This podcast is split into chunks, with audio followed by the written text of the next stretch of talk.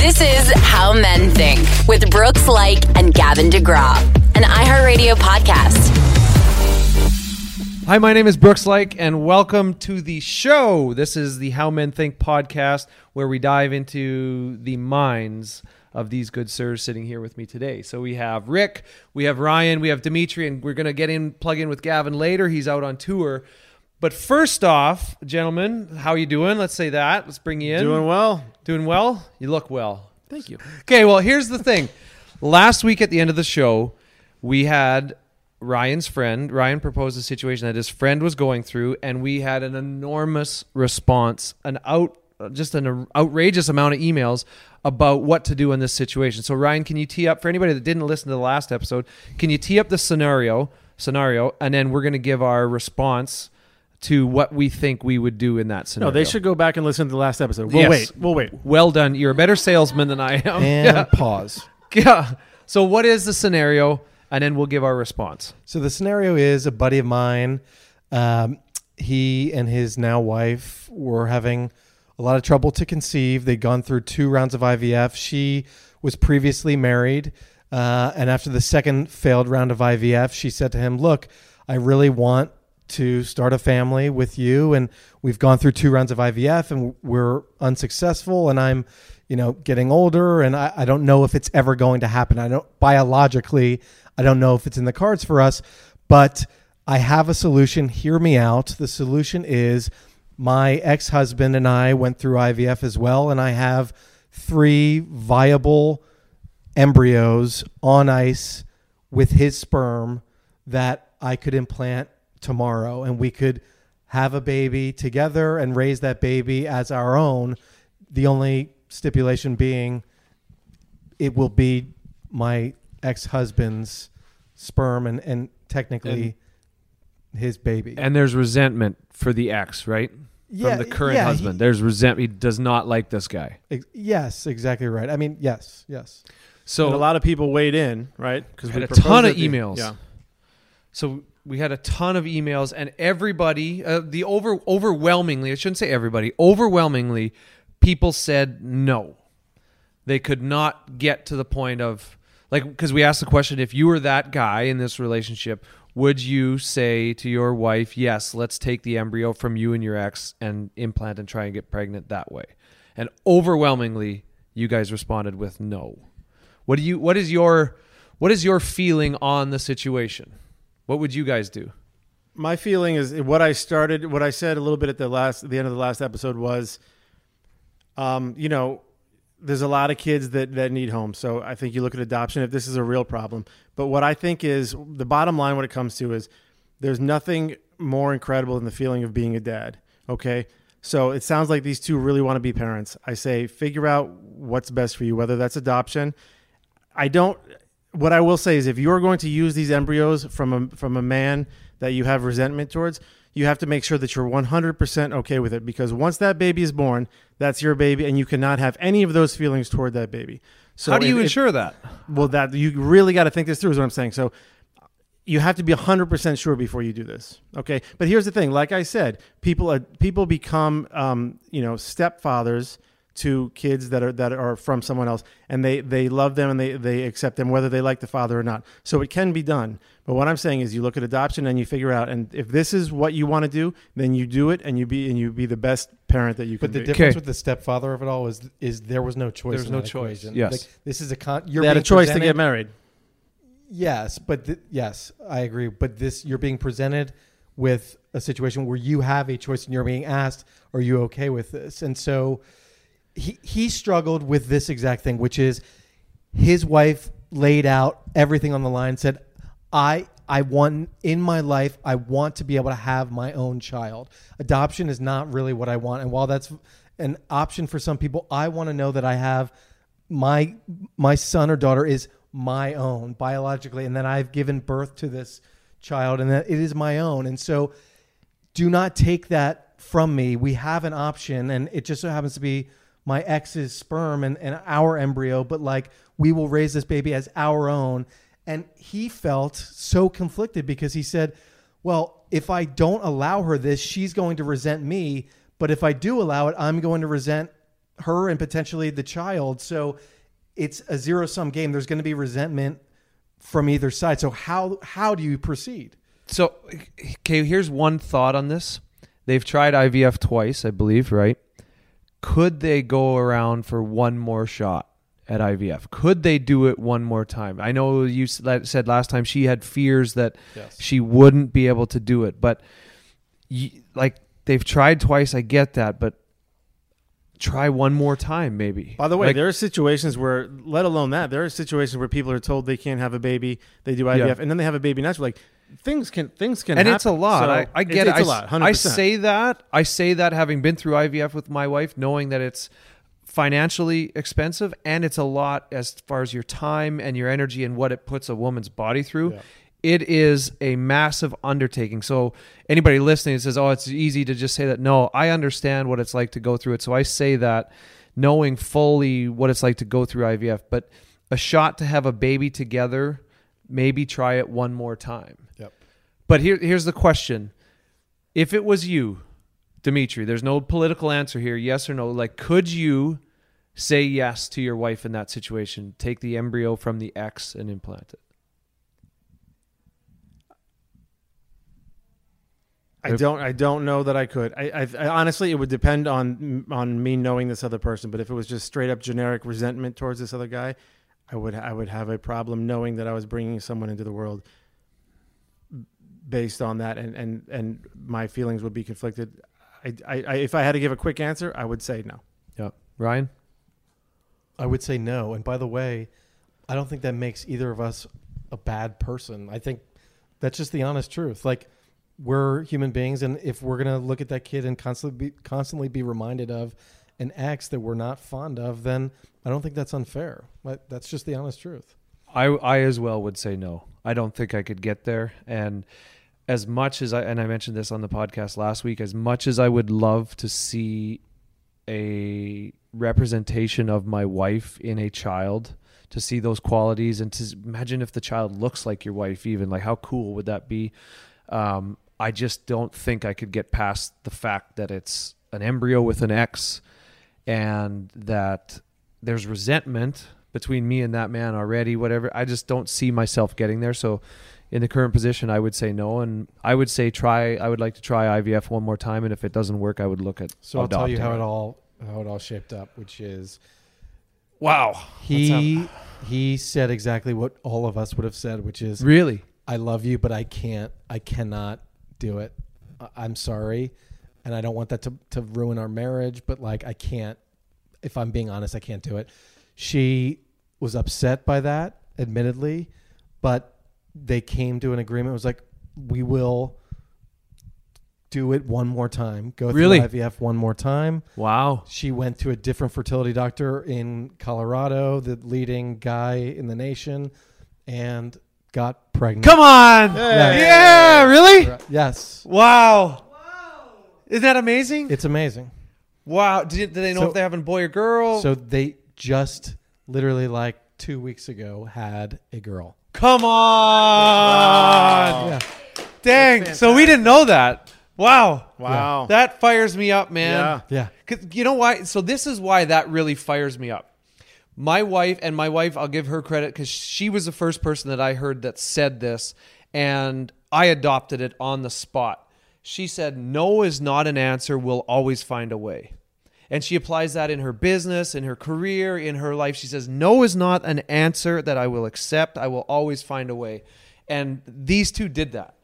You know, they they could have went that way and it could have caused who knows what that would have caused in their relationship. But they just they ah, I just love it. They dug in That's and they found a way to do it together. And now that baby is their own. That fires me up. I love that. Welcome, everybody. My name is Brooks Laich, and this is How Men Think. Right now, we are missing our buddy in studio, Mr. Gavin DeGraw, so I cannot introduce him right here. But we've got Ryan, Rick, and Dimitri. Fear not, fear not. Gavin will be on later. Yes. Should we have a moment of silence? Oh yeah. No, he's on. No, he's on tour. We, we need to smile like Gavin does every time he gets intro. We will be That's right. checking in with Gavin live from the road. I'll fill in for him now. Hey, thanks, Brooks. It feels good to be. here. I'm smiling. You know, I'm happy every day. Yeah. I smile every I had day. a good meal before I got here. you know, yeah, they got my a, check? That about I ordered a shrimp cocktail at a steakhouse. I miss him though. I miss him. We are going to call him. He's out on tour. Uh, fantastic performer. So we're going to touch base with him. Kind of upset that we're not on tour with him right now. So I don't know. Maybe Amy, do we even call him or do we cut him from this show? oh, never. No, How I'm- dare you? I would never to my buddy. Dimitri and Gavin had a little bit of a romantic adventure in Lake Tahoe. I don't know What? if romantic is. The, well, actually, it was pretty romantic. What did we Um, miss? Well, we had some downtime. There was other stuff going on, and you know, we were just looking around, and, and Gavin said, "It's such a beautiful area, isn't it?" And um, and I said, "Yeah." And, and I normally don't fall for this, but he said, "Do you want to go for a drive?" And I was like, Oh, and I giggled like a schoolgirl, and I was like, "I think I do." Yeah, felt good. yeah. So we drove around the lake, and then he did the old, um, "Well, this is look how beautiful. Let's pull over and, and, and get out and take pictures." Oh no. And again, I was like, not something I normally do, but sure. But so what happened was we just got out and looked. It was actually a very beautiful um, scene. But what I his dog Buddy was in the car too, and I think he was mad because I got the front seat. So when we got out, we got back in, and Buddy had taken my seat. oh no. And at that point, I was like, okay, well, I, Buddy, I know this is your car, but I can't go back. here." I can't go back to camp and be riding in the back seat with you up front because I'm gonna look like a Yeah. I don't know if I can say bitch, but that's what I'm gonna look like. so, um, so we compromised. I got in the car. We put, you know, Buddy got down on the floor, and then I got there, and then Buddy jumped up on my lap. So every stoplight we stopped at, everybody just looked over and saw Gavin, myself, and Buddy on my lap. And I'm gonna be honest, I think we look pretty cute. Hmm.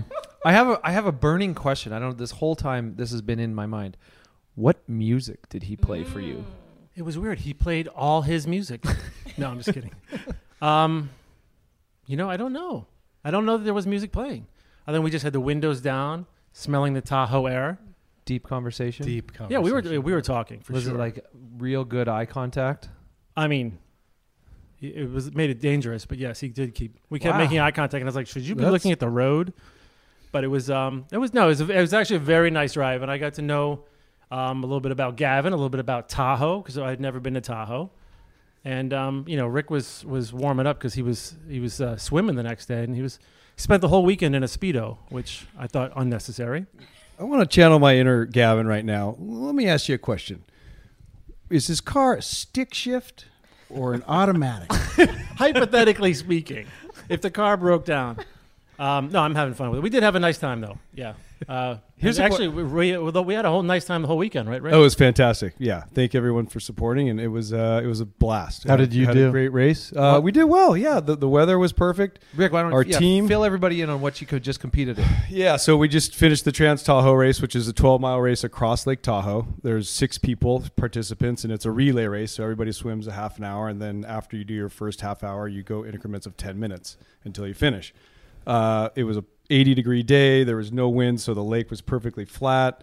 We started off. We ended up finishing 63rd out of 267 teams, I think it was total. Nice. Um, sixth in our age bracket. So we were we were pleased with the results. It was it was exciting. Yeah, it was fun. Congratulations, brother. As Thank a you. lady, I did not mind the speedos at all. The I w- enjoyed them. We saw the photos. It looked like the water must have been cold. Is that We, we, It's definitely cold. Yeah. Quit putting everybody else down to make yourself feel better. we dubbed it "How Men Shrink." um, I will say though, I was on the boat. I was kind of would you call me an honorary team? Uh, Oh yeah, you're Captain, substitute. mascot, You're whatever. co-captain, Possible substitute. co-pilot so captain. yeah, I was I was ready to jump in, or you know, to, to for anybody that could not finish for any reason. Um, I did not have a speedo, but um, Amy said the speedos were not bad. You were not on a boat with with six of them just staring at you. Was that kind of an FYI? She just, I for just- those of you that aren't watching or can't see, she just hit her mouth on the mic. because I wanted to say, I wish I was. Oh. A uh, question for you, Rick. In a 30 minute swim, it's a 12 mile race. In a 30 minute swim, how far would you swim in 30 minutes? I we did not measure it, but I estimated Roughly- we probably swam about a mile and a half. I Mile swam and a about half a mile each. and a half. Yeah, each. So 30 each minutes. partner did 30 minutes. So that's six times through. And then how many increments of 10 minutes did you do? I had to do three. Wow. 10 minutes after that. Okay. So yeah, um, but I started the race. So basically, the race starts started at 7:50 a.m. They dropped me off around seven. I sat on the beach for a while. I had clothes on, and then you put your clothes in a bag, Yeah. and then the the sponsorship brings it over to the, the end of the race, and you grab your clothes after. But the uh, the beginning of the race is kind of hectic. Like there's everyone's jumping in the water at the one water. time. Yeah. Everyone's running. It's cold. It was was a gorgeous day, but we're on the east side of the, the lake, and so it's still shadowed. The sun hasn't come up yet. Yeah. Water's cold, and I was heading around the first buoy, and I think I got like either altitude sickness or maybe it was the three fingers rum the night before. I'm not sure. you were drinking the night before? We had a couple sips. Yeah, Oh. just a couple sips. It's You like know, it's like tin cup. It's like, what do you think I should do? I think you ought to get drunk. You always play better you're hungover. That's what we were exactly what it was. Because I was like, because obviously I was drinking the night before because I didn't have to, you know, as an alternate, you don't really have to. um, but then I was like, I was actually surprised at how much these guys were drinking, but I wasn't going to be like, guys, should you stop? Because then I would have been drinking alone, and that's an awkward feeling. Um, I will say, all joking aside, you guys were, you did a phenomenal job. Like all the jokes I'm making about the speedos and this, and that, you guys were in there and you were swimming, and it was pretty impressive swimming through that that lake. Was it? What did you say it was? Twelve miles. Twelve miles. I, I was impressed, and I, I have to tip my cap to you. You'll see pictures. I was Thank on the you. boat drinking beers, cheering them on. So maybe I looked Yeah, a it little was- it lazy, was- but you guys did a great job. It was impressive. Thank you. It was it was great to see like every time you would you would turn and stroke and breathe Dimitri on the boat like sipping his Coors Light. And it was like, oh, okay, just another nine more minutes until we get to have one of those. For anybody So- that hasn't or isn't a swimmer, try swimming 30 minutes straight in a lake. That is hard as hell.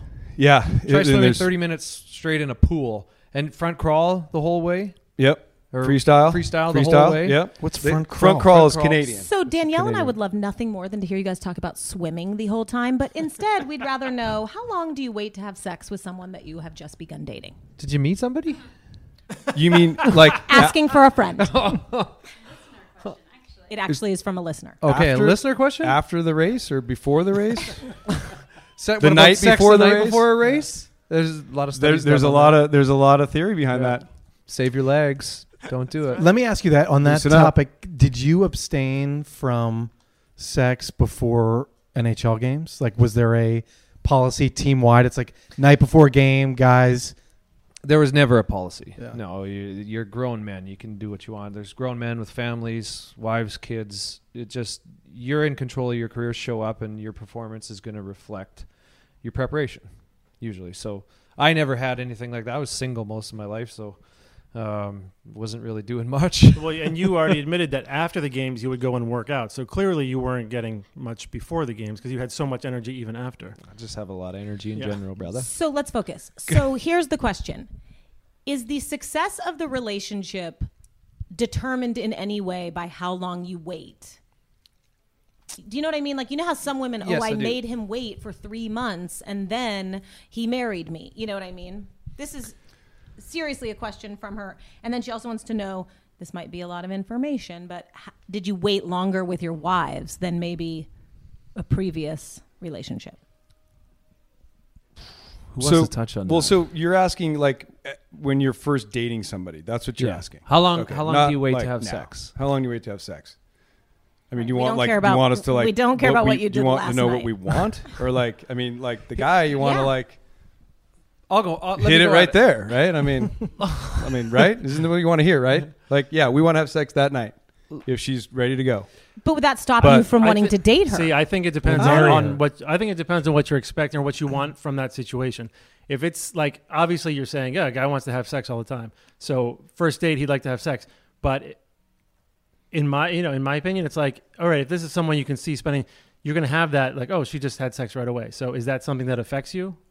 Is I that agree- something that bothers I, you? I agree with what he's saying. So when you meet somebody that you have a an intellectual connection with, an emotional connection with, um, some because you meet somebody that you're physically attracted to, and then you meet somebody else that you're intrigued by, and when you meet that person that really intrigues you. From a man's standpoint, I think it's actually more enjoyable to not rush to the physical um, because you, as Dimitri said, you probably see this person, you you see yourself with this person long term.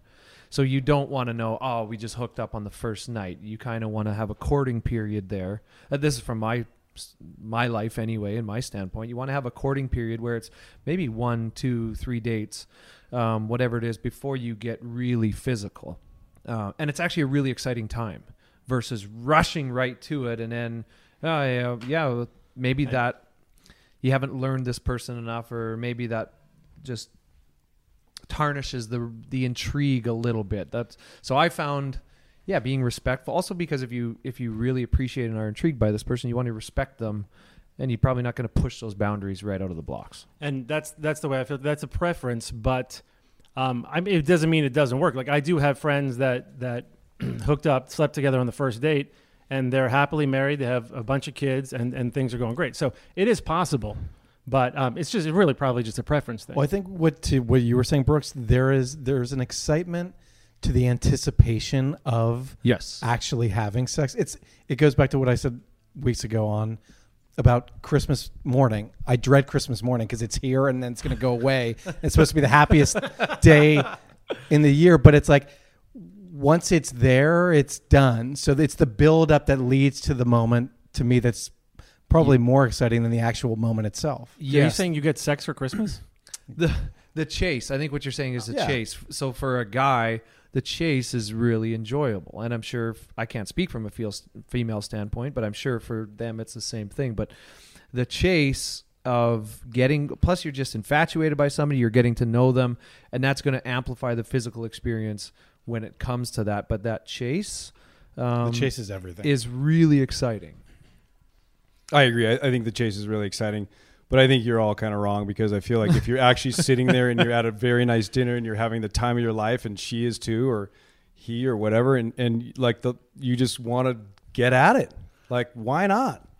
Well, And see, maybe like that's the whole point. if Gavin was here, Not the whole you point. have, I Rick. if Gavin was here, he'd say, "Hold on, hold on. What am I having for dinner? Because if it's a nice steak, maybe I can put off the." and then he'd say, while." "Who's paying for dinner?" but yeah, I think it's I think go either way. As as Dimitri said, I do have friends that have hooked up on the first night, have been married 15 years, and have kids. So it that doesn't mean that that's going to dictate the quality of the relationship, but I think it's just a personal preference. Do you want to advance the physical part of it sooner or later? I prefer later.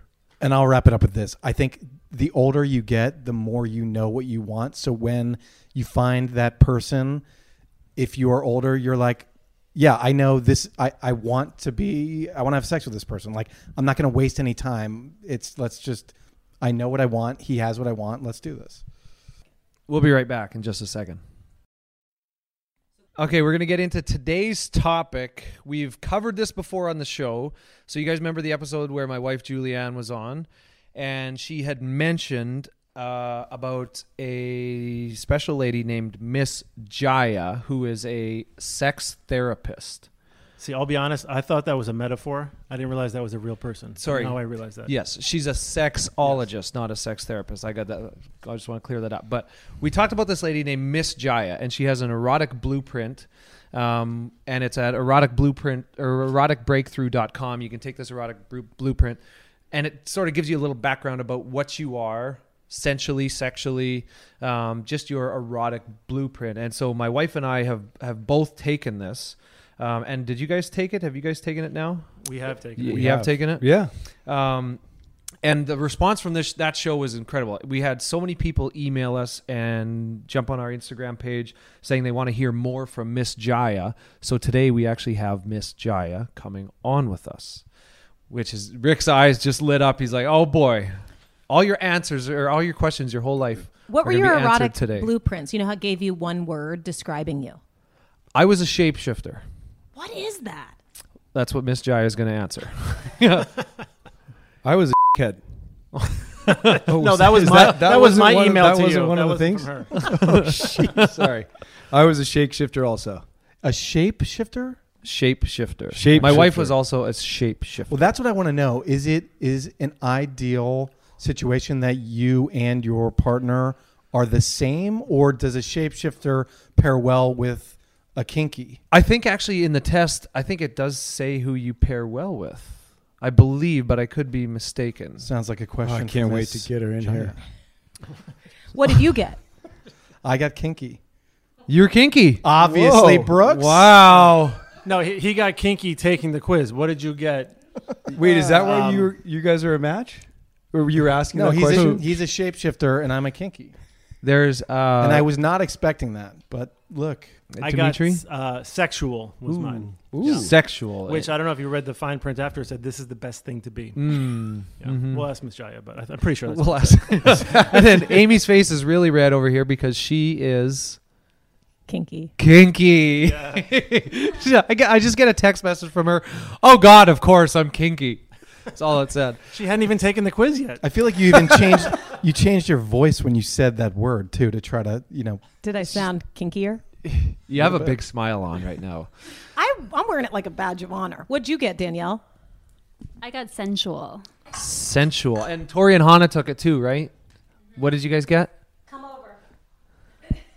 Come over. So you, if you guys want to take this, you can go to eroticbreakthrough.com. Miss Jaiya can talk more about it, but this is an erotic blueprint to give you a little idea into how you look at intimacy and sex. Um, this is producer Tori, and I had Energizer or ener- energetic. It's whatever. Shocking. she came in hot. I also think it's also what Miss Jaiya is because she said we share the same erotic blueprint. Han- young Hana? Hana. This is young Hana. and I got sexual. Same as Dimitri. Okay, so Same it's, as it's Dimitri. kind of neat that we have like all different A mixture. kinds- a mixture. Yeah.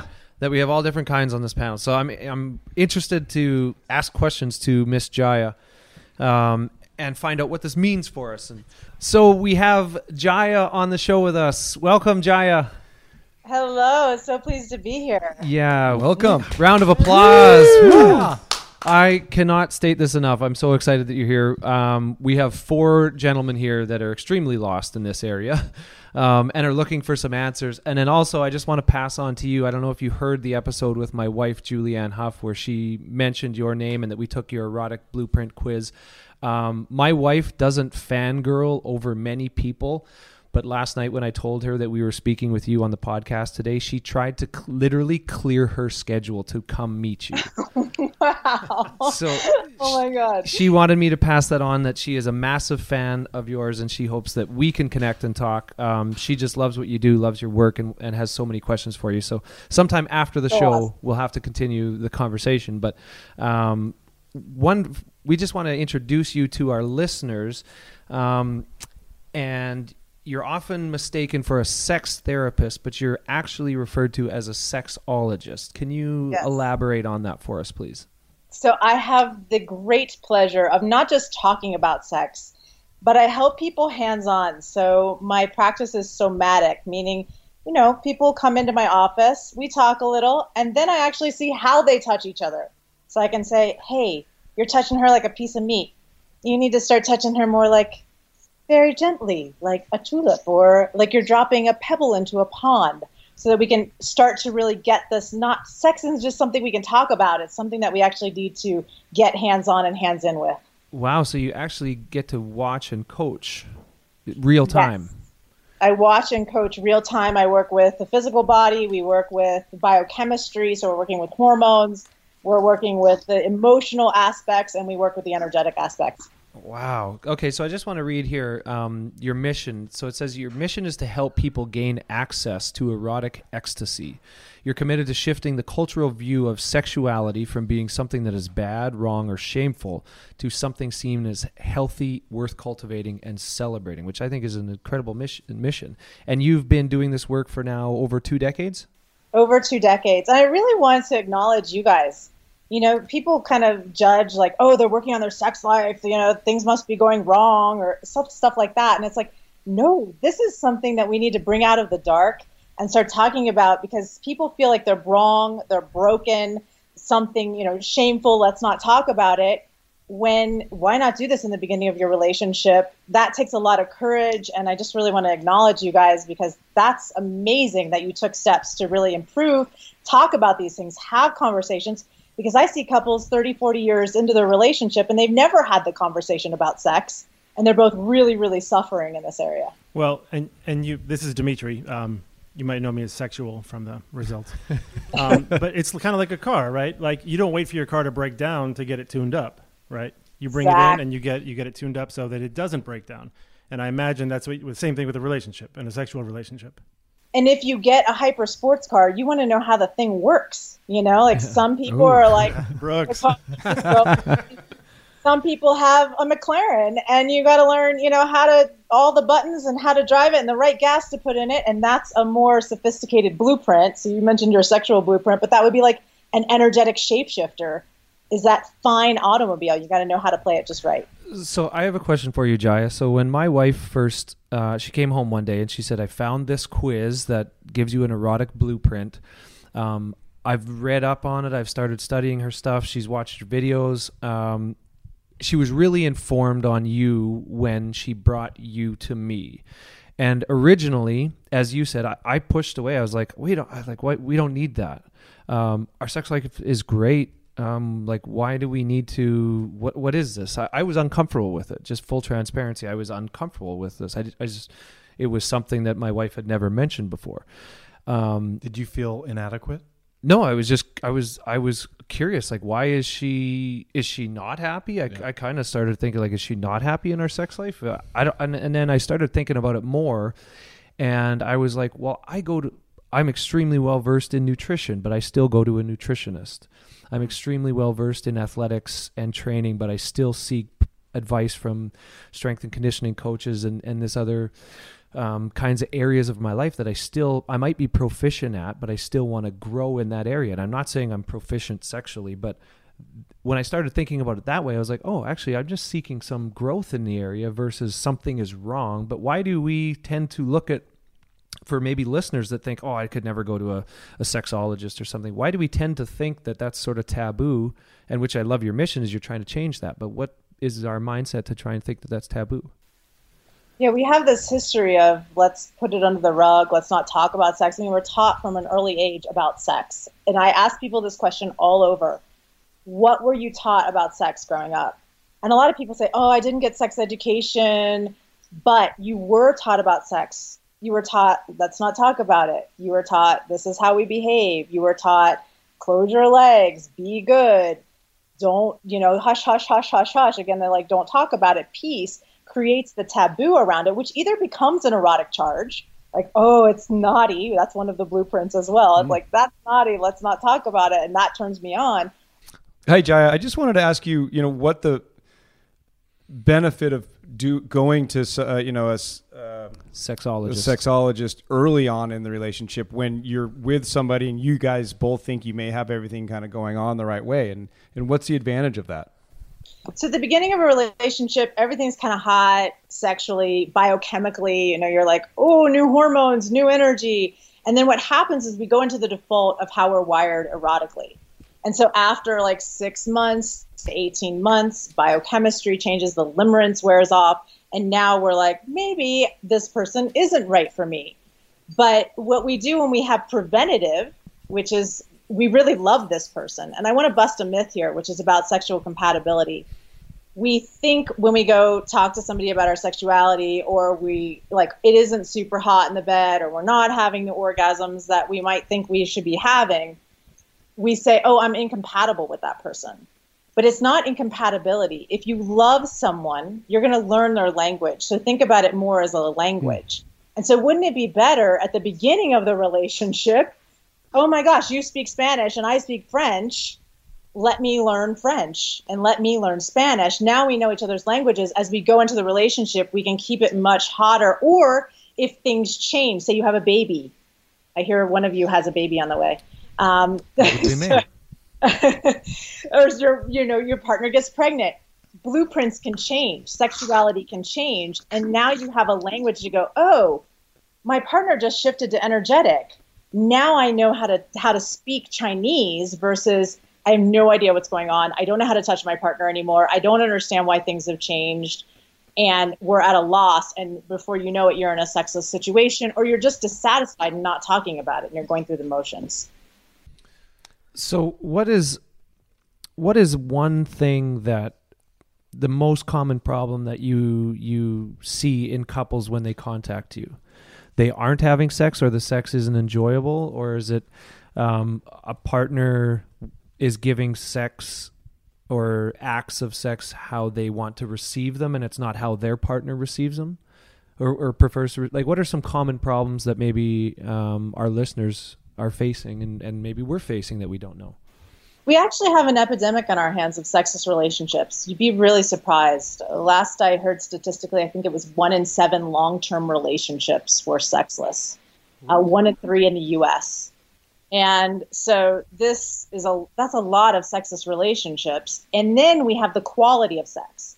So we have people who aren't having sex, and then we have the I'm just not enjoying myself. I'm not saying anything. I wish my partner would read my mind. I hear this a lot from uh, we can say the feminine energy people or people who are identify as women who say, you know, I just wish my partner would know what to do and read my mind and be able to just voila magically give me orgasms and that's not how it works so part of it's the communication challenge and i had this in my own relationship you know here i was i was a sex therapist sex i'm not a sex therapist i was a sexologist who when I knew all the sex techniques, I knew everything. I'd written the book on oral, I'd written the book on erotic massage, I'd written the book on sex positions.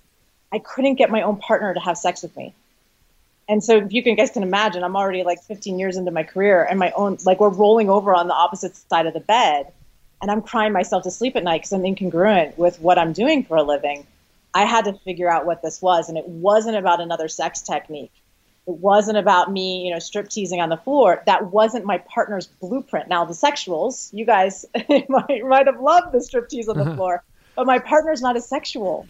So I had to refigure out all of this, and that's where part of this came from was my own pain and my own relationship. I'm happy to say we have an amazing, epic sex life now. But that time period after me having a baby and me trying to figure out who he was erotically and it wasn't the stereotype of what we think men are. We think men are all sexual and this is how they should behave. I'm naked, I'm on the bed, he should be ready to go. But that's not the truth. As we've learned through 70,000 people now taking this quiz, uh, we see that there are men who have many different blueprints, not just the sexual blueprint. Is the beginning of the blueprint, no matter what the blueprint is, is it communication? Is that how you would start the blueprint out? So we start with taking the quiz Right. and then figuring out from there what is it just mentally that you would start to type in. And the quiz will give you different percentages in that map. Then we actually have physical games. So I don't how many of you have been to the eye doctor where you do like here's A and here's B, which Yep. one can you Yeah. see clearer? It's a similar thing where we start to play games with the body. Because to me, it's about what how the body responds. Somebody may say, "I'm not kinky." This is the one that happens the most frequently. I'm not the kinky blueprint, which are people who are turned on by taboo. But then we get them touching, and all of a sudden their body responds like, "Oh my god, I love that rope," or "Oh my, like you know, I Yeah. love dominated," and that doesn't lie. So, for we've mentioned this already before, but for people listening, they can take this quiz and find out your erotic blueprint at eroticbreakthrough.com. Um, but say somebody hasn't taken the quiz or somebody has taken the quiz, what are the different erotic blueprints and what are characteristics of those blueprints? Great question. So there's five erotic blueprints. The first one is energetic. It's someone who's turned on by anticipation, space, tease, and longing. They love to yearn. Their superpowers that they can have orgasms without even being touched. So they can go into high pleasure without actually having physical touch. This is a conundrum for some of the other blueprints. Um, I, and I find that one really interesting because there are, uh, like, learning about this, there are people that they're most turned on when their partner is six feet away or across Yes. the room, like or that. in another city. oh, not, not the same thing. Got it. We're unavailable. that can be a shadow part. So that's an each blueprint energetic. has- each blueprint has a superpower, and each blueprint has a shadow. The shadow side of the energetic is they're so sensitive that they may short circuit. So if you approach them too much, too quickly, too fast. I don't know if any of you had this experience where you're like about to kiss somebody and it's so hot and like your lips are just like there. You're about you're about to do it, and then there's all this excitement, and then the moment the kiss happens, it kind of fades that could be that you're an energetic or that it was just too much mm. and more time in that yearning and longing and tease and edge play would be even more powerful. So that's the first one. And the second one is the sensual. And the sensual is turned on by all of their senses being ignited. So this is taste, smell, touch. Superpower is that they can have non-genital orgasms. So this could be like sucking on someone's big toe or, you know, going down on the back of their knee, something like that. Um, that would be Hopefully really they fun. took a shower before. that sounds like sensual shadow. Who just said that? That was Rick. He's Sure. also the one that perked up when you said there was a book on oral. So he's he's a roller coaster over here. I am holding a microphone. So that's sensual. So we have energetic, we have sensual. And then the sexual is someone who's turned on by what we think of in our culture as sex. So this is penetration, erection, intercourse. That is, and there's zero to 60. Like I can get turned on, usually high drive, very, very quickly. And sex is fun. It's simple. So superpower is that it's just, it's simple. It's easy. It's like, how can you go wrong? And sex helps the sexual relax. Whereas like a sensual, they need to relax first in order to have sex. Mm. So a sexual is maybe more like a primal a primal feeling. Yes, sex is a need. It's a desire. It's a drive. It's like everything is right in the world if I am having sex, successful sex. I think that's Gavin, isn't it? Dimitri's Well, that's Dimitri's that's, see, that's what I came. Thank you. I came up as that in the quiz, but I don't know that that's. I don't know that that says you know nails me to a T. There. I, mean, I don't feel primal. I don't feel like I need to have sex. I, like it, it sounds the way, at least the way it was described there. It sounds very. Um, what's the word I'm looking for? Very like Transactional? cavemanish. Yeah. like yeah, you know, primal. and- yeah. I don't know. I don't think that's me. I'm sure you probably possess, uh, or Jaiya, you could answer this, but like Dimitri, so he's saying he's sexual, but that doesn't sound like him. He would possess elements of all these other blueprints, wouldn't he? Don't be embarrassed by your blueprint, Dimitri. I'm not embarrassed. Um, actually, but the truth is, so the, the way these broke down, I do. I don't remember what they said, but I know it said um, sexual was a certain percentage, and then you're at something else a certain percentage. So maybe that's what you're Yeah, saying. you possess word. other- Other yeah. blueprints. Yeah. Yeah. So yeah, we- so that would be somebody who's like, like let's say they're eighty percent sexual. They're gonna like that is a need, desire, want. It's, if it's high on your percentages, whereas like my my mapping used to be that I was thirty three, no forty three percent sexual, and then I was thirty three percent energetic. So I had those two as my high. My my bottom, my zero was kinky. Now my partner, that's the next blueprint on here. Kinky is turned on by the taboo. Someone who's turned on by taboo, and that can be psychological kinky with dominance and submission play, or it can be more sensation based, like spanking or the feeling of constriction on your body, something like that. My partner's highest is kinky, Wow. and my zero was kinky. My highest was sexual. His zero was sexual. So we were complete opposites, which is why I'm strip teasing for him, and he's going, "Why are you doing that? That does not, you know, I'm not doing it for me." Um, See, and that, that makes sense because I just pulled up my results. Sexual was it was the the most dominant one, but it was only thirty percent. Mhm. And then shapeshifter twenty six. Oh, so you're very sensual close. seventeen, kinky seventeen, and energetic eight. Jaiya, is it safe to say if if you are polar opposite with your significant other, is that are you in the most need of help? Is that Yeah, I guess I'd say what what I'd say you are not help necessarily, but education. It's like learning. It's learning a language, and it's just getting an education around. Well, how do I speak? Like you know, Dimitri being eight percent there, then energetic is the place where he could expand and develop. So once you know your blueprint, it's about learning how to feed it so you feel satisfied. Speaking it, like what are the right words to use? Like you're not going to go to an energetic and speak sexual. That's going to turn them off. And the body language that you use. Healing the shadow aspects of the blueprint. And then the final piece is expanding into new territory with the blueprint. So when I went to expand, I started expanding into kinky because that was my partner's language to learn that and start to find my own turn on in that so we can find crossover where we really love to dance. So that's four of them. So so far we have energetic, sensual, kinky, sexual, and then what is the fifth one? And the final one is the shapeshifter. And the shapeshifter is someone who's turned on by everything. It's they they love it all. They could go forever. Um, they speak all the languages. They're great lovers.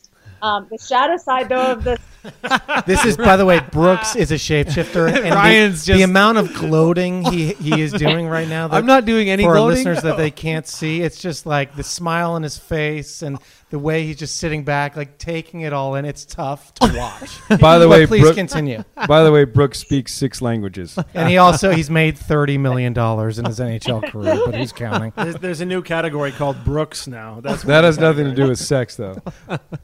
I was He could- doing I was doing none forever. of those things. Ryan just got irritated as soon as you started saying that because we had talked before and I am a shapeshifter. I've taken the test. I am a shapeshifter and my wife is also a shapeshifter.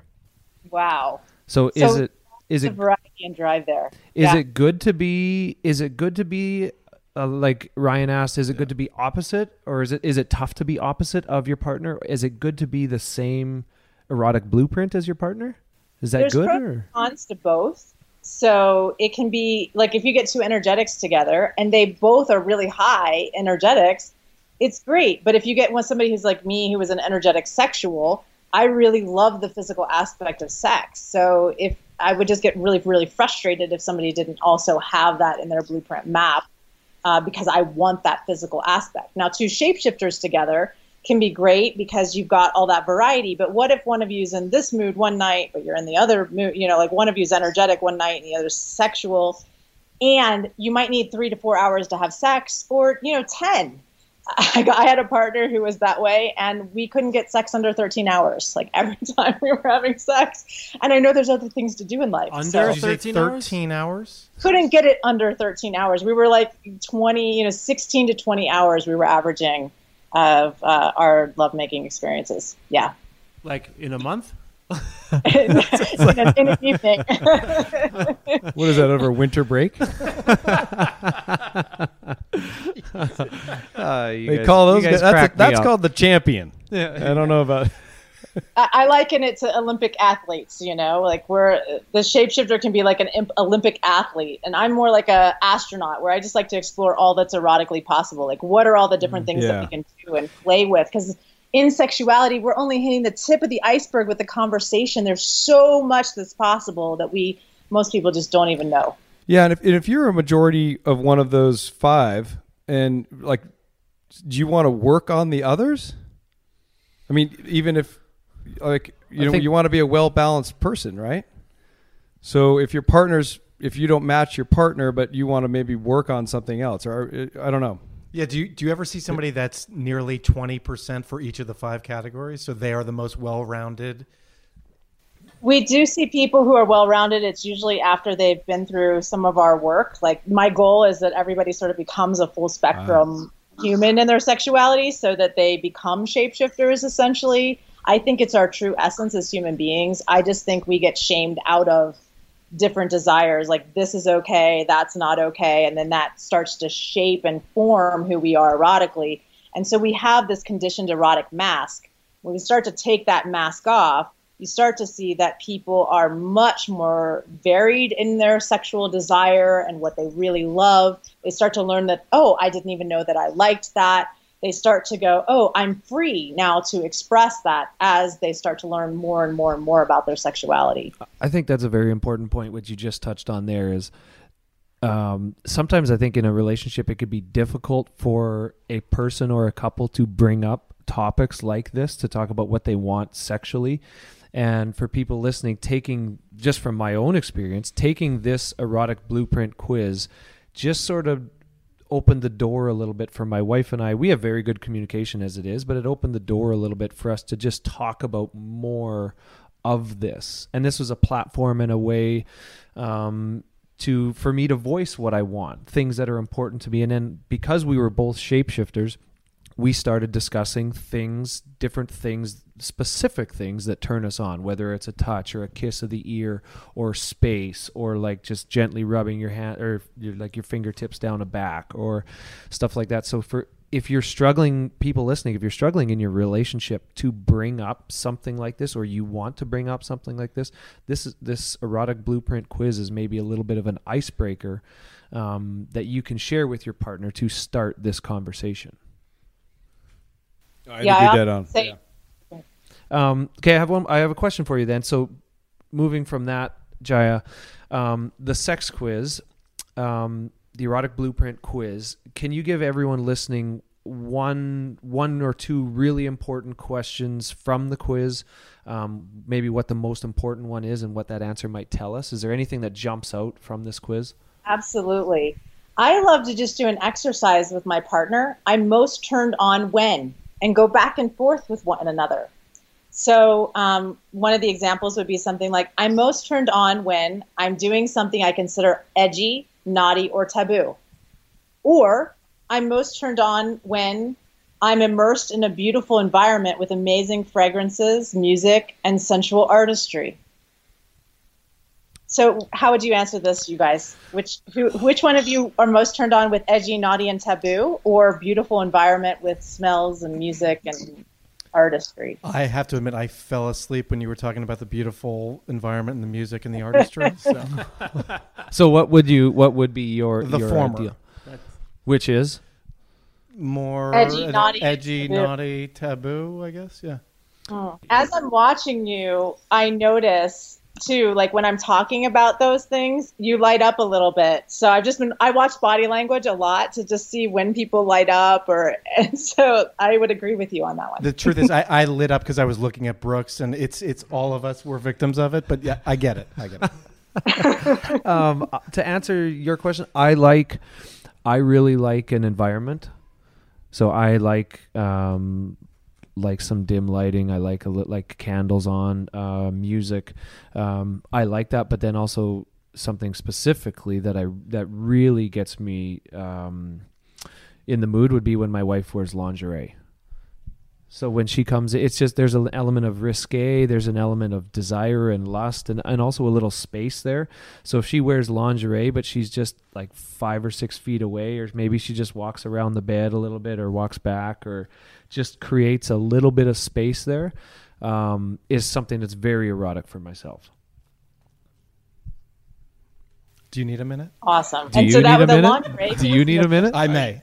I got I got nervous because Brooks was like, "I like a room that smells good, it's dimly lit," and he started describing the room we're in right now, and it kind of made me a little. You guys are pretty, but you're not as pretty as my wife. And with the lingerie, that can be more sensual or it could be sexual. You know, if it's the visual part of it, it's like seeing the body, it's like seeing the roundness of a butt or, you know, seeing breasts. That that that piece is more of the sexual blueprint. But then if it's like I like the feeling of the lace and I like the colors, then that can be more sensual in the environment. we, actually she was cleaning out her lingerie drawer two days ago um, and i told her to throw out everything that wasn't black or red so anything that had pink on it or anything i was like i don't i don't and i, I think maybe in the past i might have liked that but now anything black or red uh, to me that's very sexy. And i think the other thing about lingerie is that to me it, it emotes a feeling that she's excited and she's erotic so when I uh, when she puts it on, I mean, I don't ask her to put it on; she puts it on. I'm like, whoa, she's she's really in the mood and really erotic right now, and that um, that stimulation mentally uh, is a big part of the experience as well. When you say throw them away, you mean like donate them? You Um, just toss them in the trash. yeah, donate it. We always, Dimitri, we always Goodwill. donate everything that we give away or that we have no use for. Like lingerie. I gave it to Rick. He's wearing it right now. Uh, you two gentlemen, what about you? What is something specifically?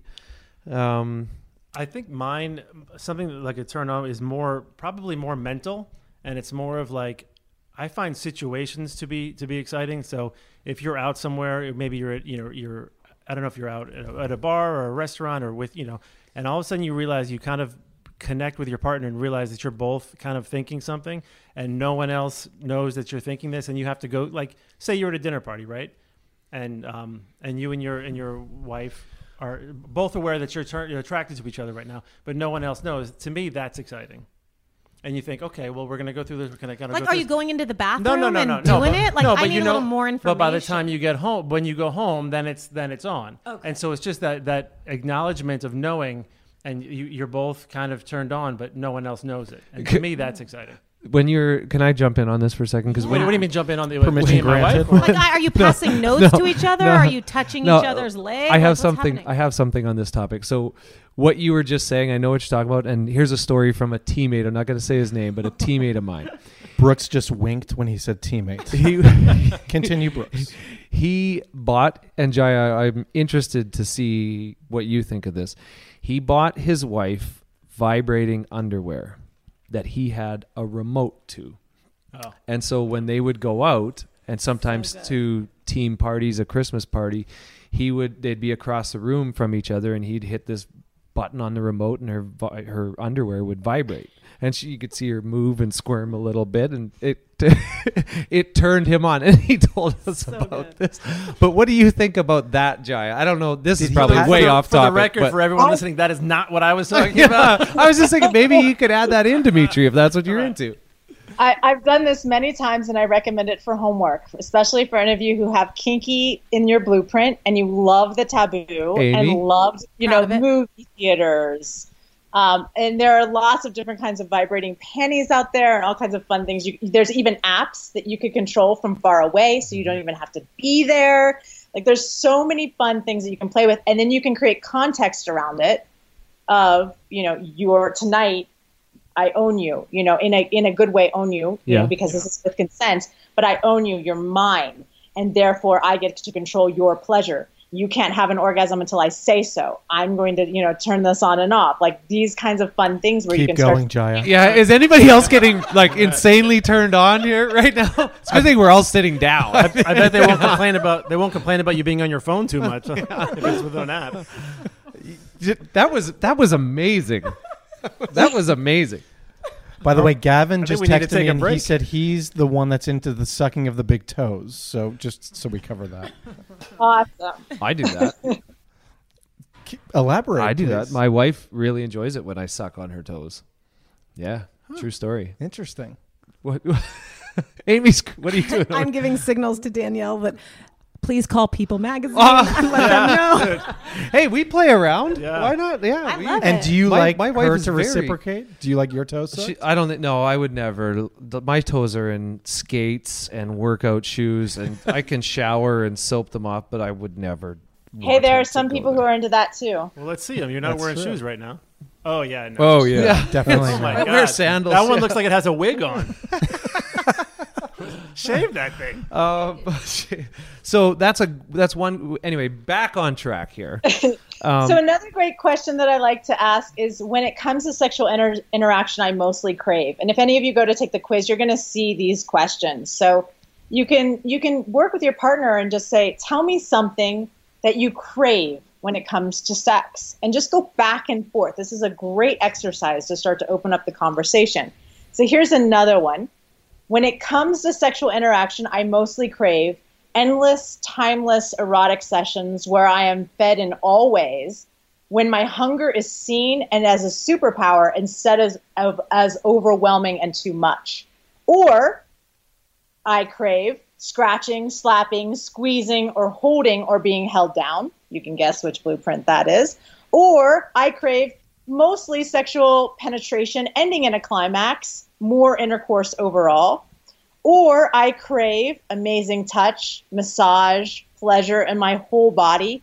Or I crave my partner's full presence in this moment, my partner being fully present to my body, my heart, my soul, and my spirit.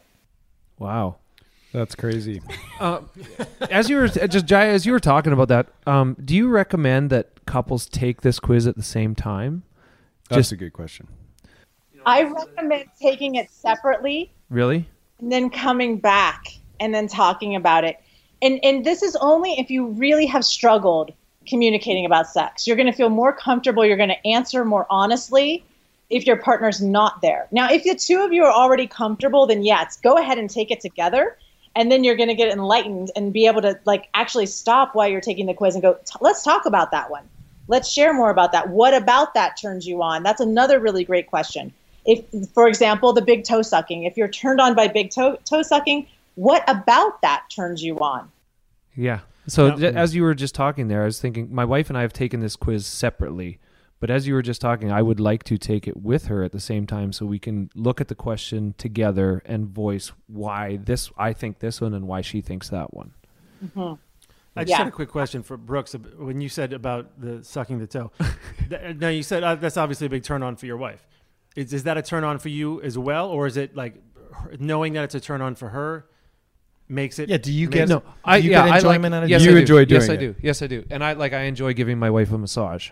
I really enjoy like um, touching her body and giving her a massage before just getting before as like foreplay before getting to just straight sex. Um, so and and that's every part of her body. And my wife's a my wife's a dancer, so her whole life her feet have been in high heels and her feet she's a danced eight hours a day. Her feet are always sore. And so a big turn on for her because of her profession has been feet. And so there would be a lot of times where we're on the couch and she'll put her feet on me. She just uh, like it's a it's a love language for her if i rub her feet she feels immensely loved and taken care of um, Can I tell you a secret about feet? A spot. oh oh Yes. please let me look Hold at on. the screen here He's getting a pen. Hold on. It's called the bubbling spring, okay and it's right below the big toe. Okay, I'm going to show you guys my feet. right there Right here. the right bubbling there. spring Okay, so press That's it. right in there. That's it right there. It's a Gorgeous feet, by the I way. think I, I think that's where I, my blister is though. can you I'm working it too hard. can you elaborate on the bubbling spring and why you showed Yeah, us that So, it- so I know a whole lot of different sexual modalities. I studied a whole lot about ancient cultures and sexuality. So this is a Taoist practice, and it, it goes in with Chinese medicine. But there's a there's a acupressure point right there, and a lot of times when I have clients, we'll go right to that spot when they start to get into higher pleasure, and we'll press on that spot, and it just sends them crazy. Like they'll start to get gyrations through their whole body and kind of like shaking. It's really fun. Um, so. So pressing in that spot stimulates one of the meridians that goes up into the kidneys, and it and it's I can get into all kinds of fun stuff there, but I think that that's enough brain pickage there for the fun facts. I think you guys get it. Just pressing right there, you can go right up into the meridian, and then it can starts to get convulsions into the body. It's really fun. The bubbling spring of the foot. maybe we'll have to put a picture on our instagram page for Yeah, uh, yeah. So you can for- find it easier. for everybody right to next find to it. the manatee, manator. Which of you will be our foot model? probably not, Not me. Brooks. You, Let me ask Ryan, you. Ryan claimed today he was going to be a hand model, so maybe Ryan's going to be a If foot we can get those orthopedic shoes off, and we can probably get a picture of his feet. Wait, Jaiya, can you hold your foot up again for our camera? Oh, oh, Tori's taking a picture right there. Brooks, let me ask Danielle. you this: Do you Brooks is so distracted. He just called Danielle Tori. oh, did I? Oh, just getting Tori more airtime. do you enjoy giving a massage to Julianne if you don't, or if you know that it's not going to lead to sex? Yes. Yeah. I, I'll probably almost do that daily. Um, she like I'll be most days there'll be some element of rubbing her feet or shoulders or something. I know she really appreciates it. There's other times she just comes and puts her feet right on me. so, um, yes, I do. I I would for sure. Well, thanks for making the rest of us look like. Yeah, Brooks Like, really I- I makes massage you my three wife look every day. We're all bad. like, I don't do it. Well, let's be honest. It's probably not every day, but it's not an uncommon occurrence. You're gonna do it more that you know about the bubbling spring, though. I'll. Tr- I have never tried the bubbling spring. Maybe I've- Tonight's the night. Yes. tonight the bubbling spring.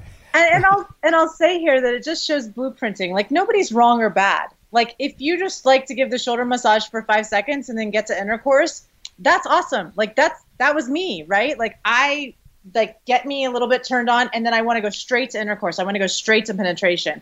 And there's nothing wrong or bad about that. That's just perhaps the type that you are. But- now, if you like to give a five hour massage or a you know 30 minute massage and you don't need like you feel fulfilled in that, you're great too. Like nobody is wrong, bad, or broken. And I think that's one of the messages that I really want to get across because we don't talk about sex. We feel we get in a comparison game, like, oh my God, that person's having all these different orgasms or this or that, as opposed to you are just who you are erotically right now in this moment. And that's okay. Now, can you grow? Absolutely. But who you are erotically is not bad and wrong or strange or not normal. The majority of people out there feel like they're abnormal. And I'm here to say you are normal in your erotic mapping, most likely, and you're not broken. Wow. That's amazing. Yeah. Can- I find it fascinating that you said you were a fan of the five second massage, but yet 10 minutes ago you told us about your 13 hour marathon sessions. I don't know where the rest of the time goes. So, But yeah. yeah, but she, yeah, but she also said you said that erotic blueprints can change over time. correct? Yes. So, have you seen that happen in any of the couples you've worked with, where maybe they start out as one, and then how long over time? How long are we talking? Is it a year? Is it five years? Or like for people, uh, Rick and Dimitri have both been married almost fifteen years. Would you say in the course of their lives that you think their erotic blueprint has probably shifted, or their wives has shifted? Yes. So we have different things that happen in life that can create a shift in blueprint. So birth of a child can create a shift in blueprint.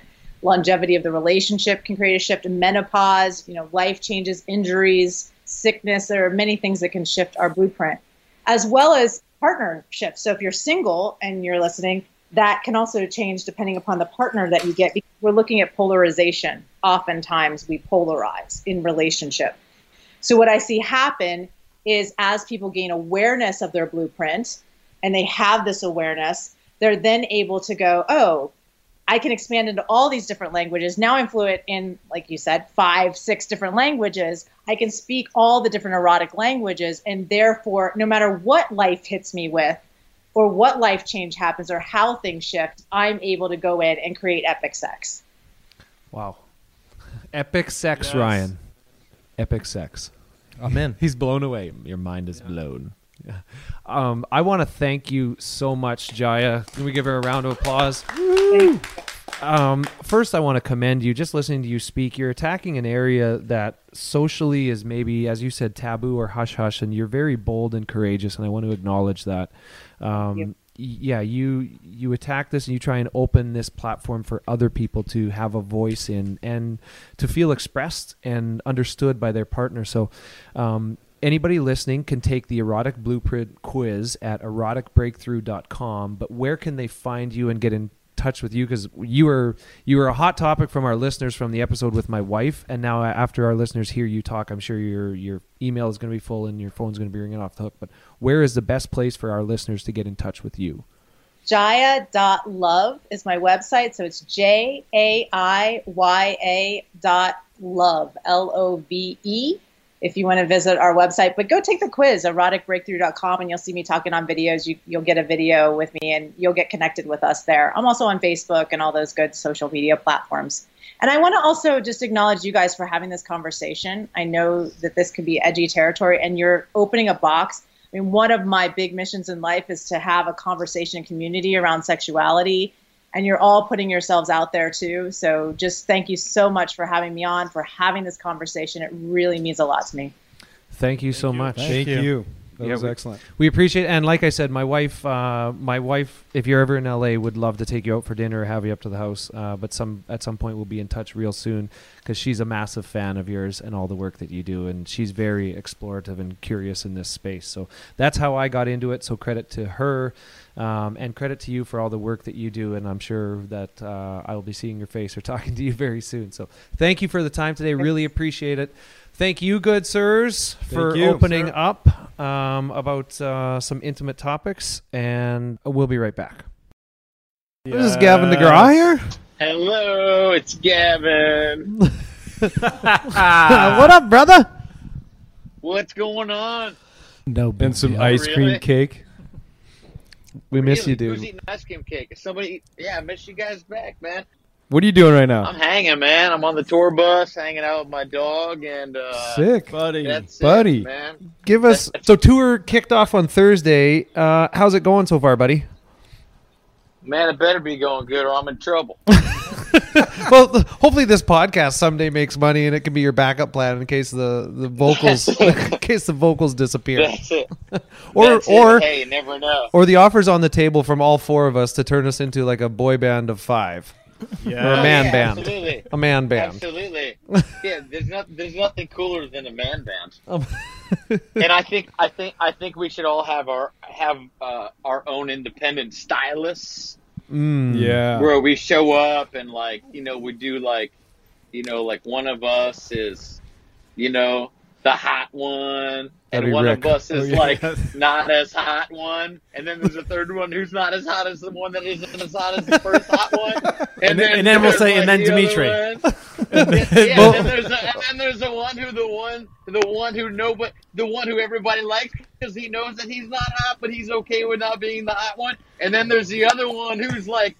The girls like him just because they know that he would never even claim to accept the fact that he wasn't hot, but also knew that Dude, wasn't hot. where are you going? And Dude, there's only five of us. Yeah, yeah. But that was you caught that too. That was the sixth guy. Well, I haven't got to all the cousins of the man band members who also would be out and have start up their own social accounts.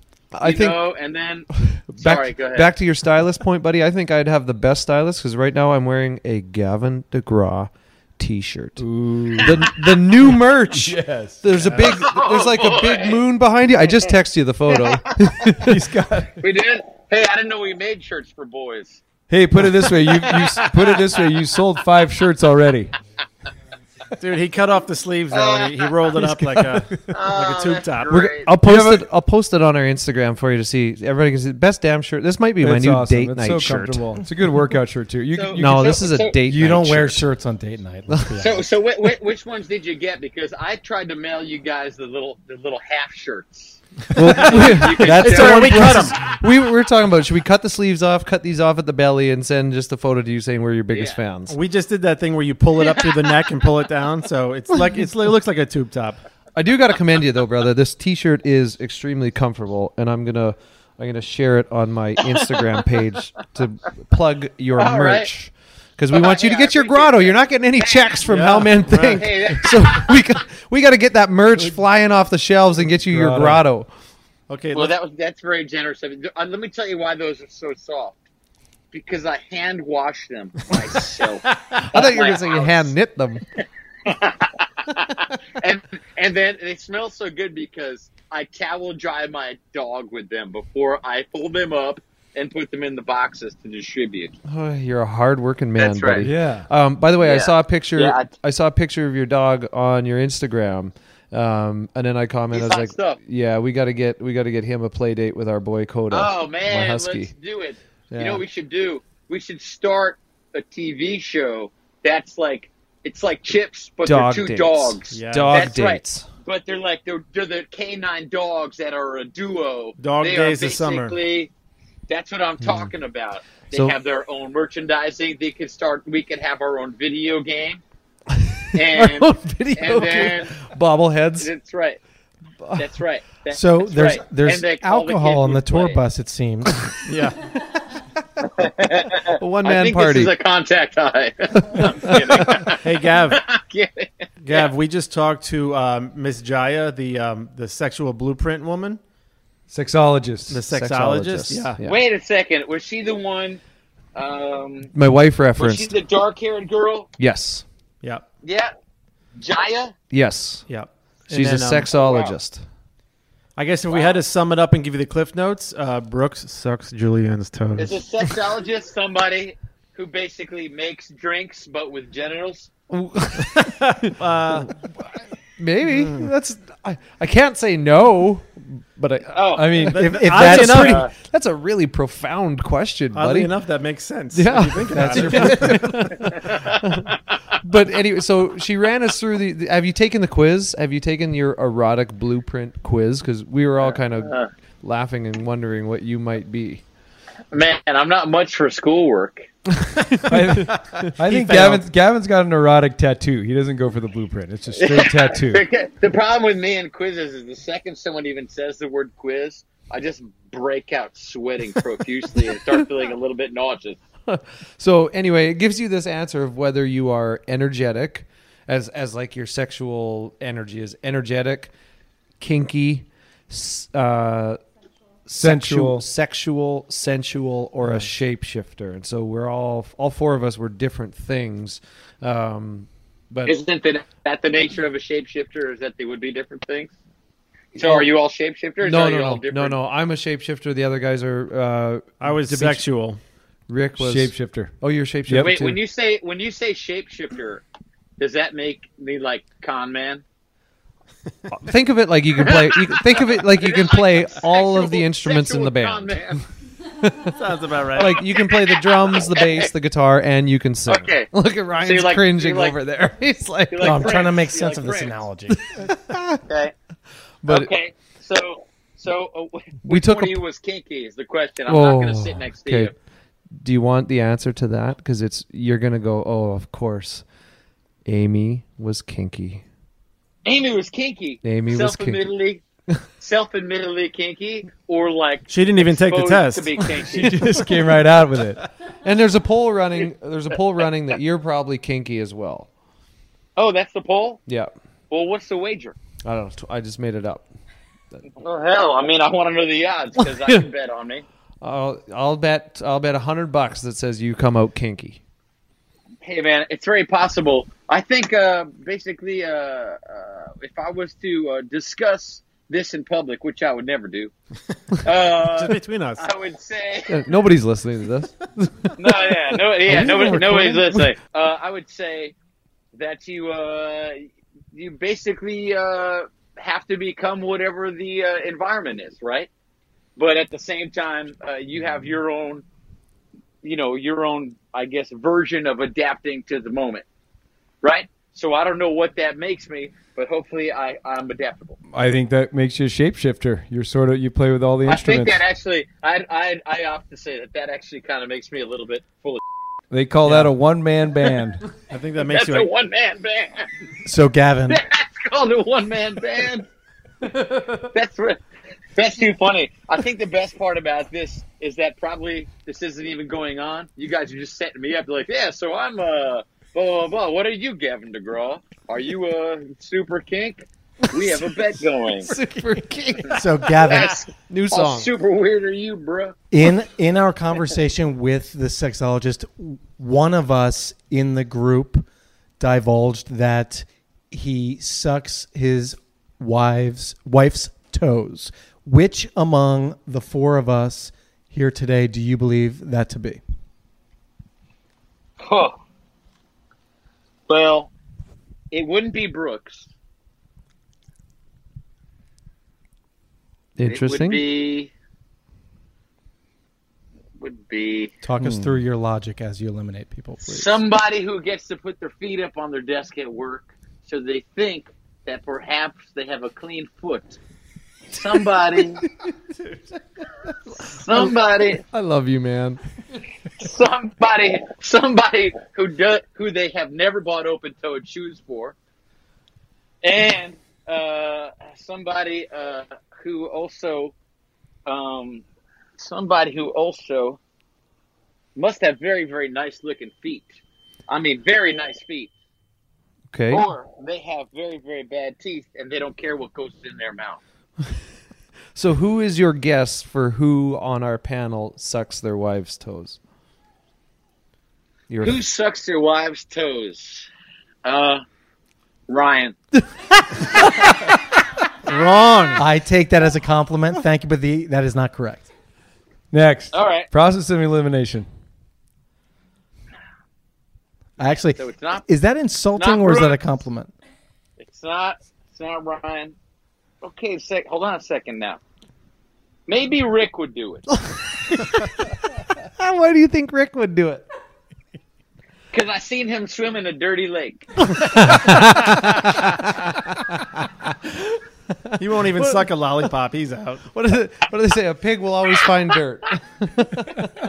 okay, so it's not Rick. It's not Rick. So it is No. not Ryan. You've guessed Ryan and Rick, and it is not Ryan or Rick. And he's he's ruled you Well, in guys- well. He's sort of ruling out Brooks, but I don't know if that's. you guys got you guys got me feeling lucky. I need to spend more time in Las Vegas. Uh, we're going there, buddy. Really? September nineteenth, we're Really? going there for the iHeart Music Festival. Oh, we're doing Vegas. What? We're doing and Oh, hey, man. and I, I might need your weight on this, but I'm leveraging Amy hard to put us at the Bellagio or the Venetian, and she's saying we kind of have accommodation somewhere else, and I said no, Gavin will not put up with that. Bellagio or Wait Venetian. Listen, all I heard was wait. You call me fat? no, That was like ten minutes ago. All the ice cream cake is gone, Gavin. It's all right. okay, back to it. Who do you think it is, Rick, or or do you think it's Dimitri or myself? Man, I don't know. Man, this is the hardest game of roulette I've ever played, gentlemen. Um, I don't know. Well, you're the newlywed. I mean, you're a newlywed too. It's you're in a honeymoon phase, so you're probably up for about anything right about now. So yeah, we'll see in 20 years if you're still sucking toes. That's right. It was Brooks. It's Brooks. of course. Yeah, he goes, of course. You, were- you, that was the first There word it out of is. your mouth. There It's it not Brooks. There's now a- he goes, of course. There's a little twist. Brooks sucks Ryan's wife's toes. No. No. Man, no. that really is kinky. oh, buddy, buddy, how's the tour? how's um how's life on the tour- tour?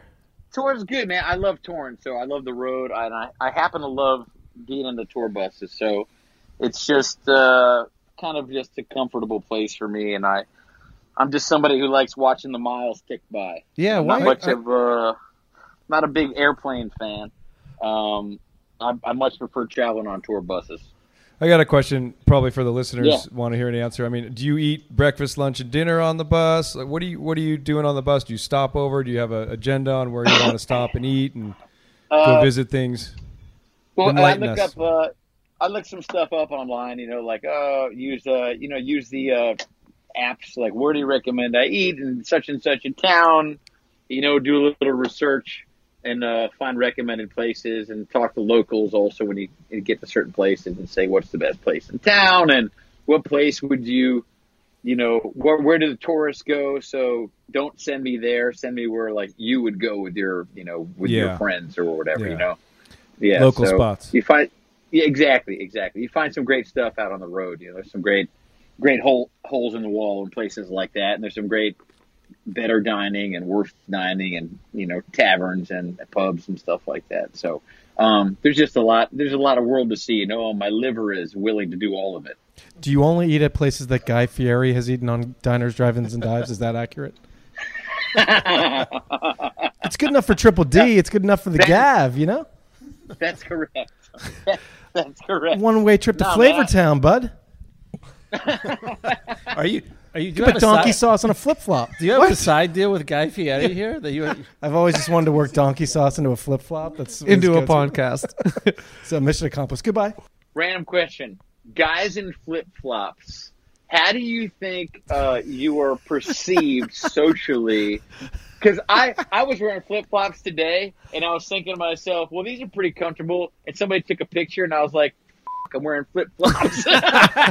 so, so uh, full transparency, brother. If you could see me, I'm kicked back on a couch with one leg crossed over the other, and I have a pair of black flip flops on right now. That's all I wear. are you are you watching the Golf Channel? No, I'm not. I've never. I don't. My dad actually watches the. golf. I live. I live in flip flops. I'm either in workout shoes or flip flops. The weird thing is Brooks Yeah, has yeah, socks on too, so it's, it, it's a good look. You can pull it off. Socks and Wait, are, Birkenstocks. are you are you rocking the socks with the sandals right now?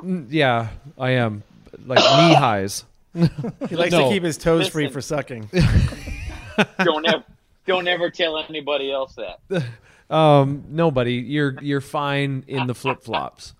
Um, Yeah, but what about what about if, if the musician, for example, if I I'm asking for a friend, if there's a musician on stage and he's wearing flip flops, how do you feel about that during the sh- like the, during the show or during rehearsal? during the show? Yeah, I, During the I, show. I, I probably wouldn't be a fan of that, unless it was like Jimmy Buffett, and it's like a, if you're on a beach. I right. think it's Okay. Okay. So it has to suit the music style. yeah, is it like a little summer kind of festival, just kicking back, relax, just chill music, or is it like a What what rock if show? he's wearing one? What if he's up there playing his songs? He's wearing one very nice shoe, and his wife is sucking on his other foot. I don't even know how to go with that one. Me neither. Uh, question for you, buddy. Um, just to educate, just to educate us, so we know what you're going through out there, and then also our listeners Yeah. are probably really super curious. What does a, an average day on tour look like? Like, let's say, uh, uh, where you have a show tonight. What does the full day on tour look like? Uh, full day on tour. Uh, it's it's kind of hard to explain. It's a bit of a little bit like half hibernation, half hard work, because you're uh, you know sitting in your tour bus for a good part of the day, hanging out just because it's your house. You know, your bus is your home on the road. You know, it's sort of like sort of like this this traveling cabin. Um, and then you, I'll go in. I'll rehearse with the band. Um, we'll do that for an hour or two or three hours. Or What whatever. time? What time is that Work on material. That's in the afternoon. Um, and but but typically the hours are a little bit messed up because the sleeping is a little bit inconsistent depending because uh, I don't know about what kind of sleeper you guys are, but if the bus stops, right, and it stops frequently throughout the night because dr- drivers want to take a break and hop off the bus and refuel, etc. You may wake up a few times throughout the night or several times throughout the night. So you're kind of sleeping on and off, on and off, on and off, working, taking a nap, working, rehearsal, take a nap, go out for a walk, check out the town, head back, do a signing, uh, you know, do a meet and greet, hang with your fans, sign some autographs, play your show, hang out after the show, do sign autographs, take pictures, stuff like that. Um, and then you roll out usually very late at night because the best, the best, uh, traveling time is in the middle of the night for the buses because there's no traffic, you know. So Do you guys leave we'll at two a.m.? Do you leave at two a.m.? That's common. That's common. You know, midnight to um, depends how long the drive is, and if it's a really long drive, we'll, we'll go out with double drivers. We'll bring a couple drivers. Yeah. Um, you know, and uh, you know, a couple drivers will split the shifts and What's stuff your- like that. What's your f- absolute favorite thing about being on tour? Uh, I like I like not sticking around. You know what I mean? I like just kind of see, checking out the scenery and then hopping on the bus and splitting and going to the next place. That's just what I like to do. You know, I like the fact that it changes every day, and I actually like the the, the small inconveniences that kind of force you to go out and you know it it makes the most fundamental task uh, become a task. You're like, oh damn, I just ran out of whatever. I don't have a car here. I need to go figure out a ride to get to such and such. Yeah. And to be honest with you, just because day to day life is so much easier at home and kind of like overly convenient at home tends to be overly convenient.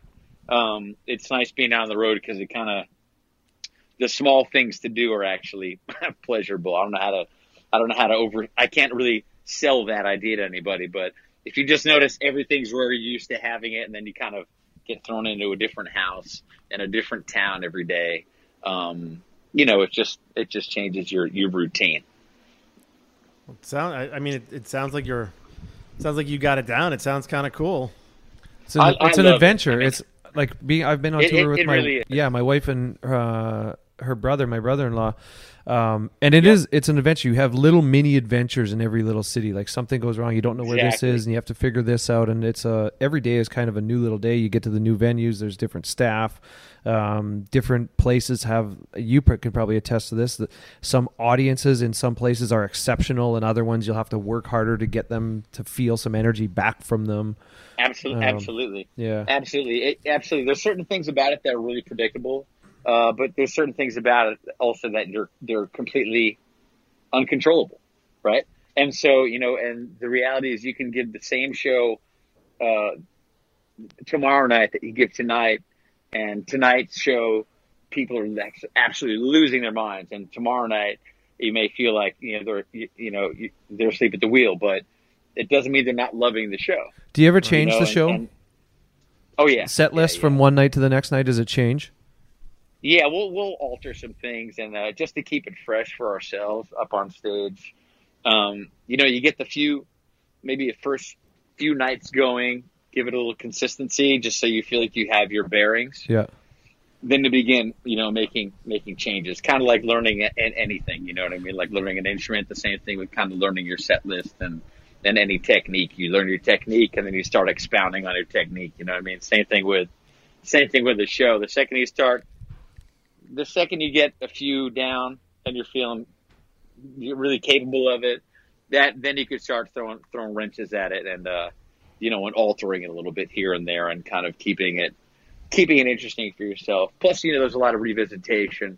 You know, with fans, they'll come out. Some fans will come out to you know one or two shows. Some fans come out to ten shows.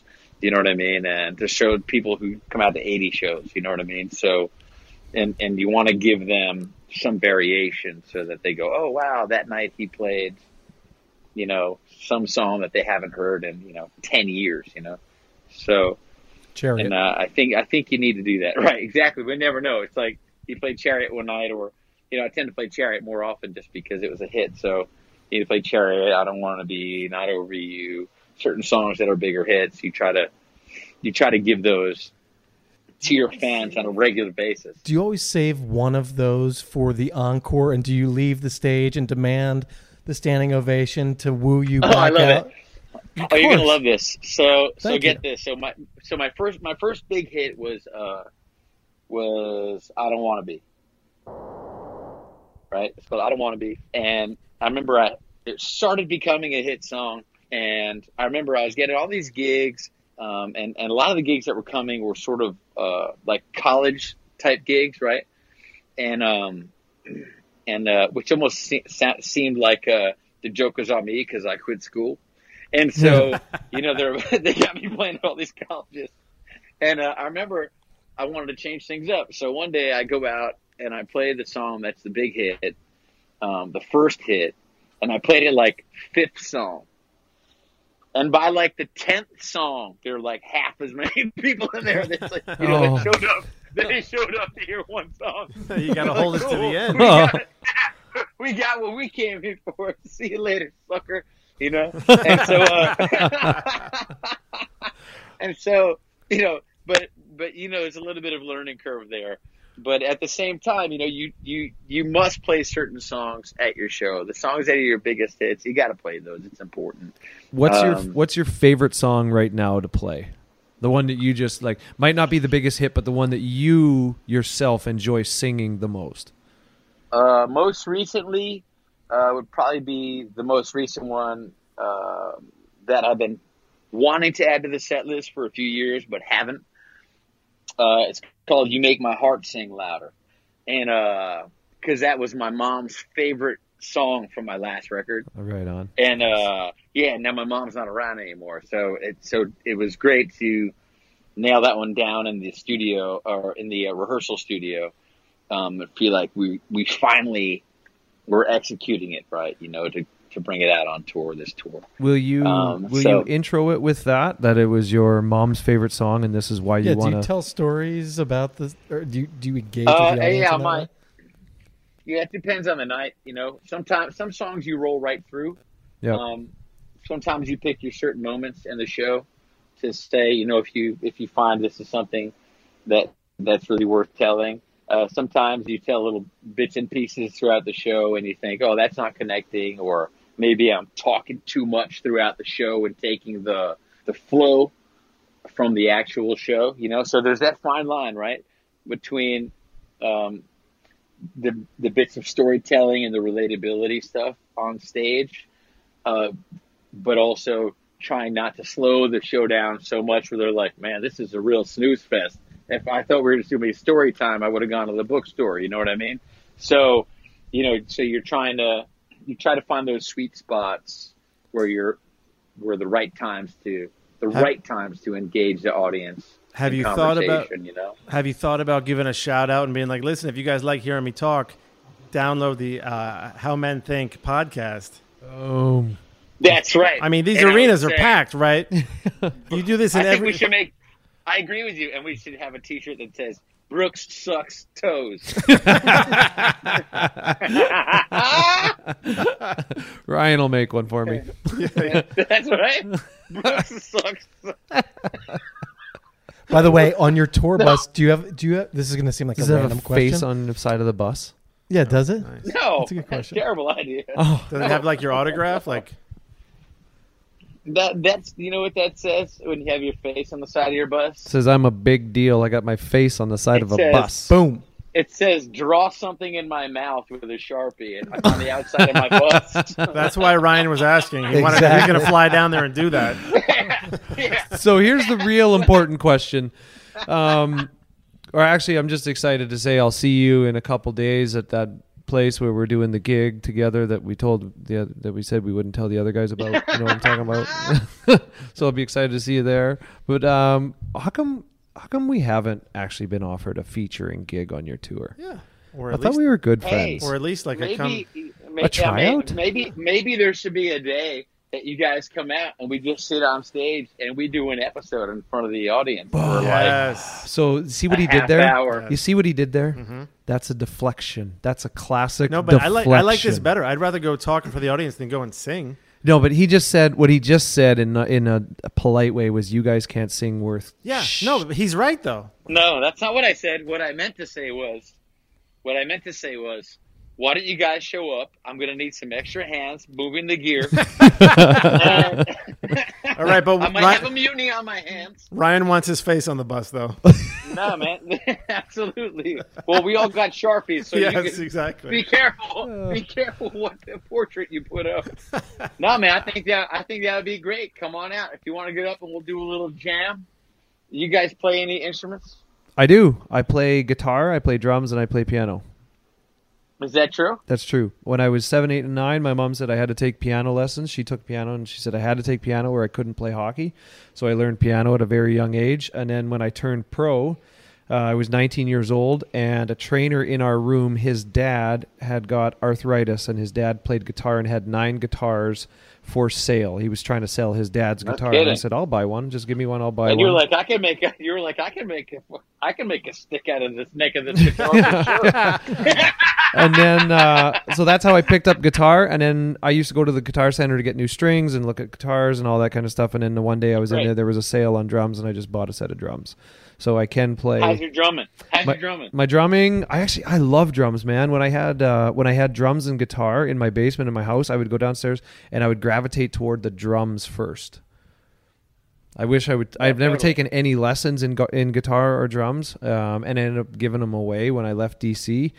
Um, But it's so much fun, man. You can lose yourself in music. It is so much oh, fun. absolutely. Yeah. absolutely. It's they a say that. Uh, they say that, and I don't know if this is true, but they say that people who play drums and and people who study martial arts, that their brain actually rewires itself uh, for uh, for your limb independence. Oh yeah, that's the So first that thing you have to do. Your coordination changes completely. Big time. Have you ever played drums? Have you played like sat down and tried to play those drums? Can you? I I only do it for money.